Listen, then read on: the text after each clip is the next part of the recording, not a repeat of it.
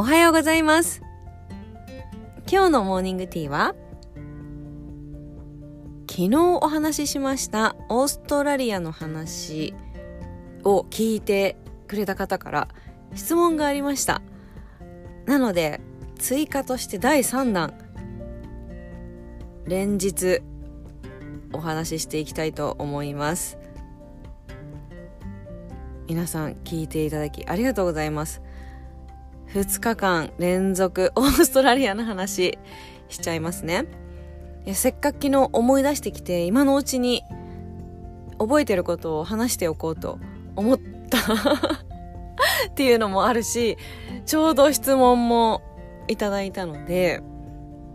これはちょうどいいと思って話していきたいと思います。ぜひ聞いてください。質問というのはアメリカのよく映画とかドラマとかでプロムって言ってこうドレスアップして行くパーティーが高校生見たことある方いると思うんですけどそういうのはやったことあるのって聞かれたんですよ。すっかり忘れてたんですけどやったことありましたと思って 一回一回経験がみんな一回なのかな？ありますね一回。で一回か高校生で12年生の時に1回やるんですよね。でどんな感じかと言いますとまずオーストラリアはプロムって言わないんですよね。確かフォーマルって呼んでたと思います。フォーマルパーティーフォーマル行くとかそういう感じで言ってたと思うんですよね確か で同じようにこうディズニープリンセスのようなもうお姫様のようなドレスを着ていくっていうあのイメージ通りですね。同じでした。これは卒業シーズンよりちょっと前かな。どうだったかな。確かそれぐらいの時期にやるんですよ。で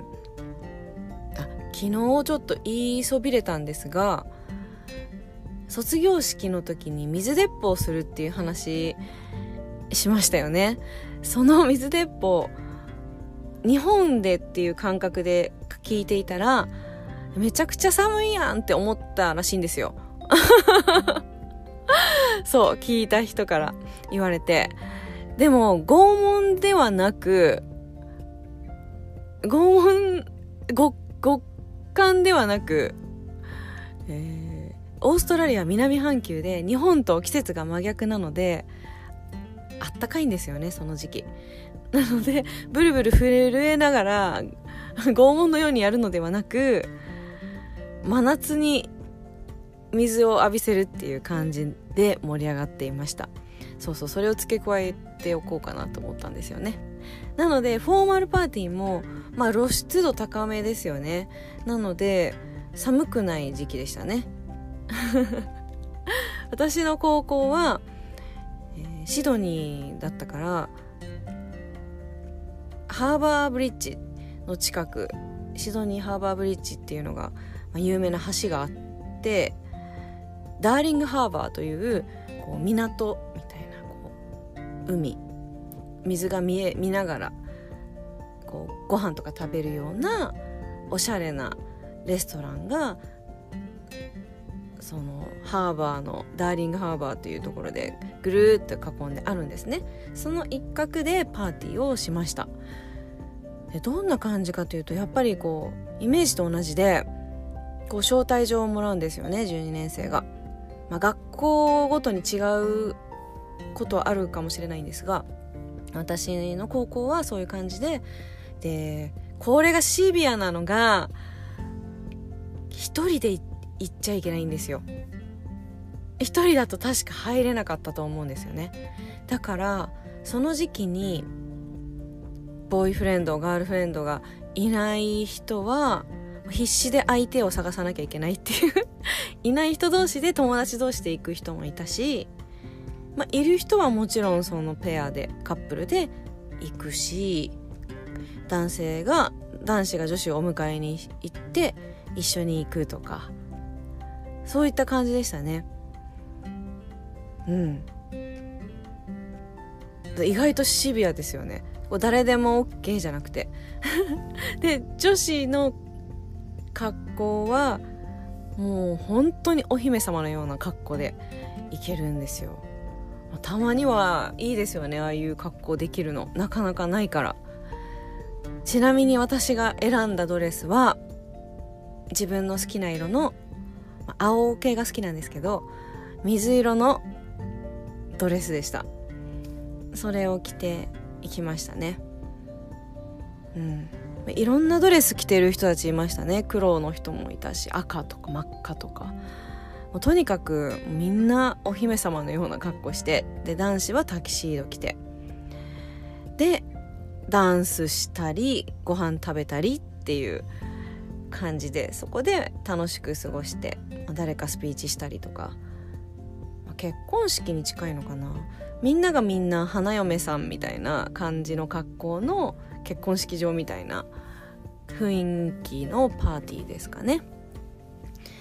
まあとにかく好きな人と行くっていう感じで。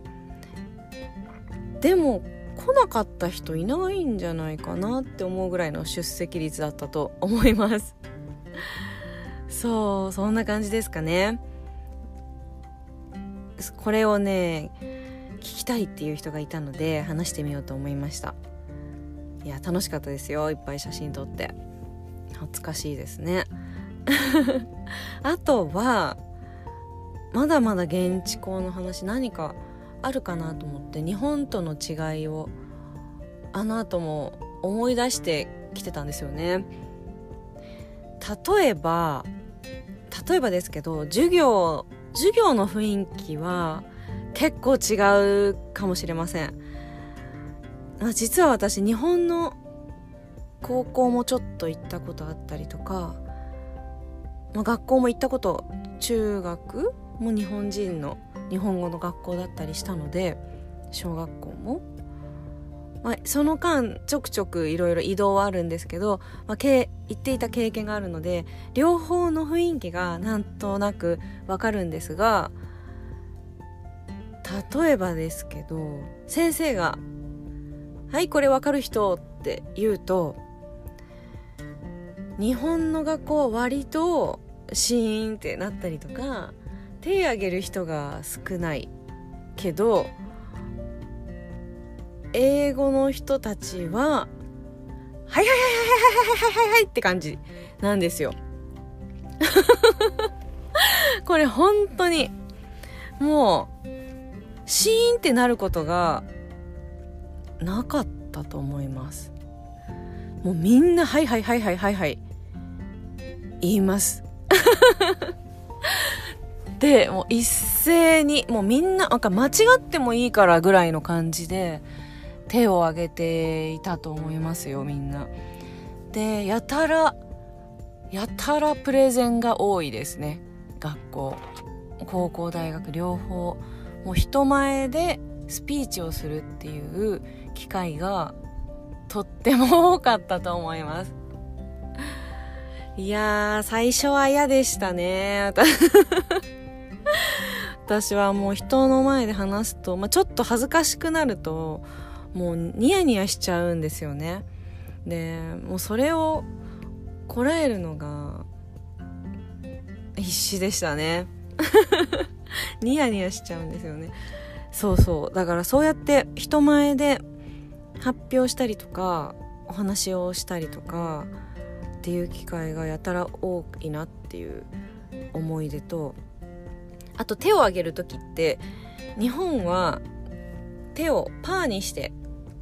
5, 5本開いて「はい」ってあげますよね。例えば名前を呼ばれた時とか多分正しい上げ方は耳のところにピタッとくっつけて5本の指パーにしてきちっと開いて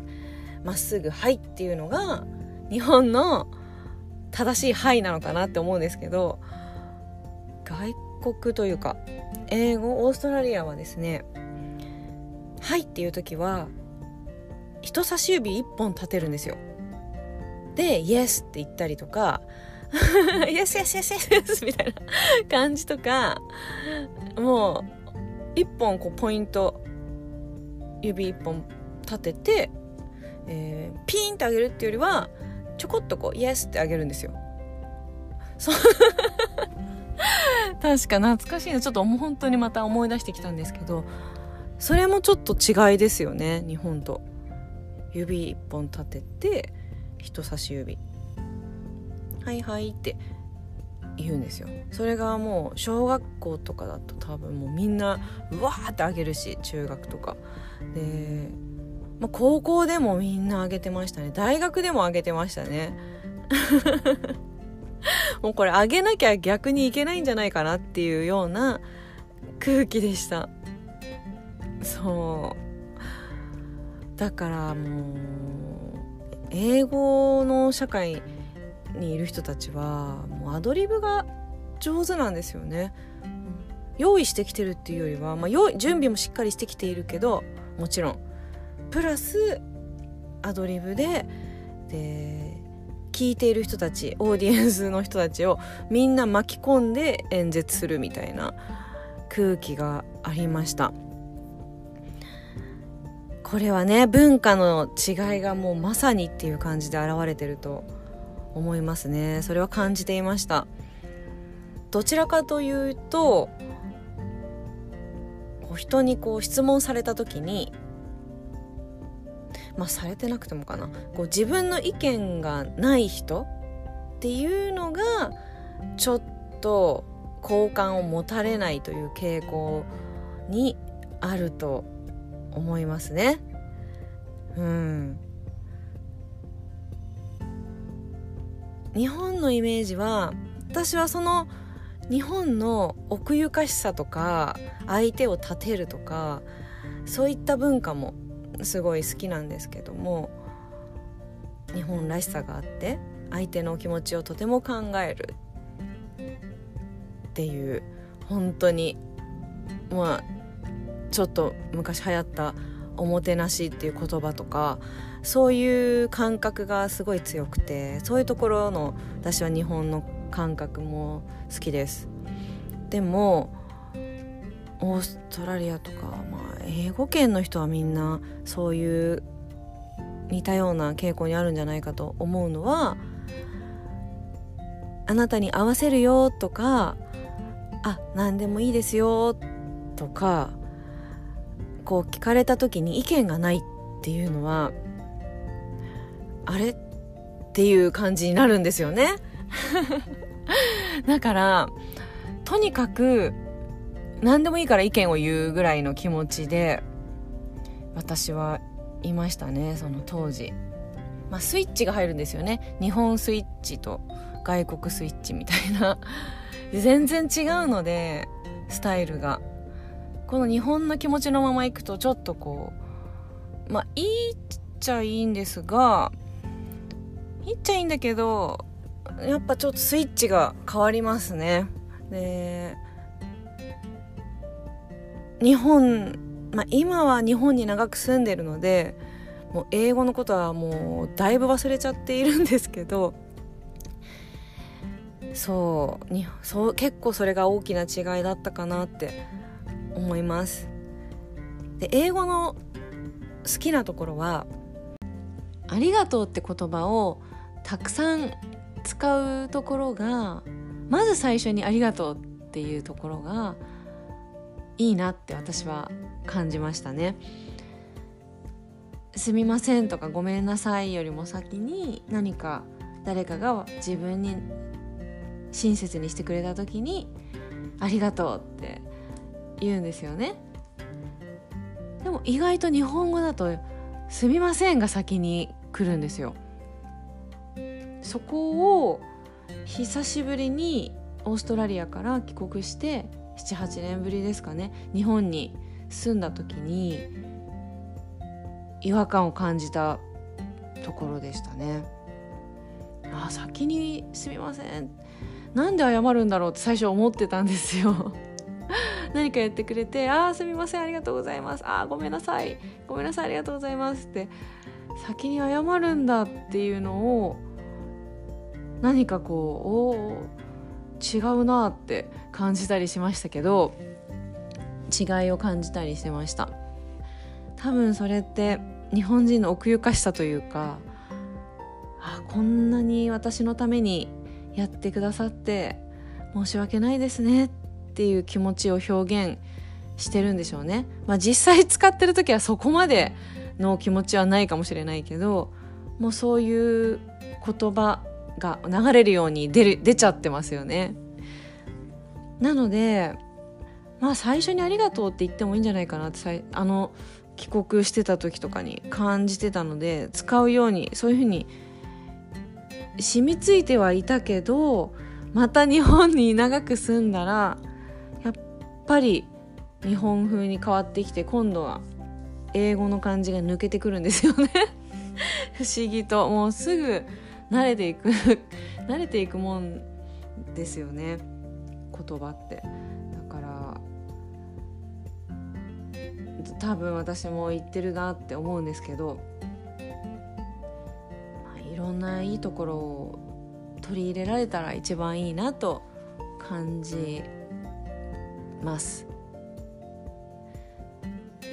私が海外とかいろんなところに住んできて一番良かったなって思ってることがあるんですけどそれは日本を離れて海外に住んだことでより日本のいいところとか日本人の素敵な部分とかが見えたり改めて感じることができたというところが私は一番の収穫だったというか海外を経験してよかったなって感じてる部分です。というのも多分ずっと日本に住んでいたら日本の素晴らしさとか日本人の素敵さとかがもうこれが当たり前だから周りも日本人だしここは日本だしっていうことでそのいいところとかも見えにくいと思うんですよね当たり前だから。でも外に出てみると全然当たり前じゃなかったりして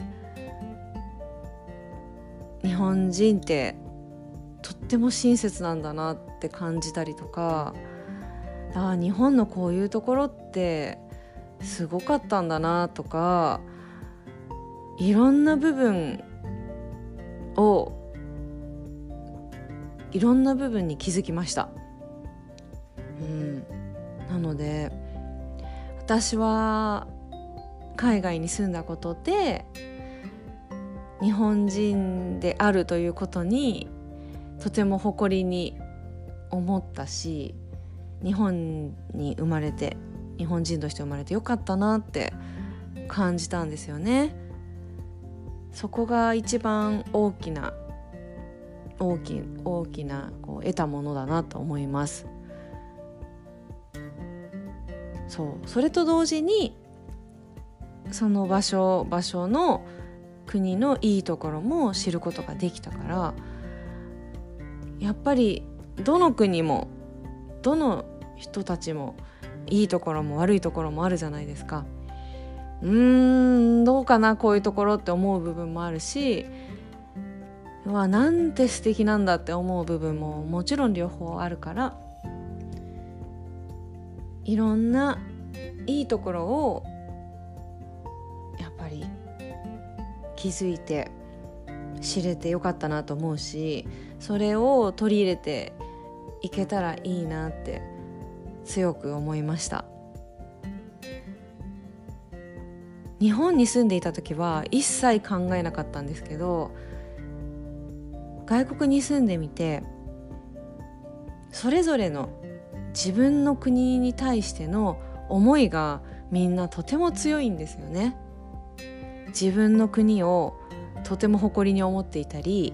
自分の国が一番だみたいな愛国心みたいなものがそれぞれみんな強いんですよ。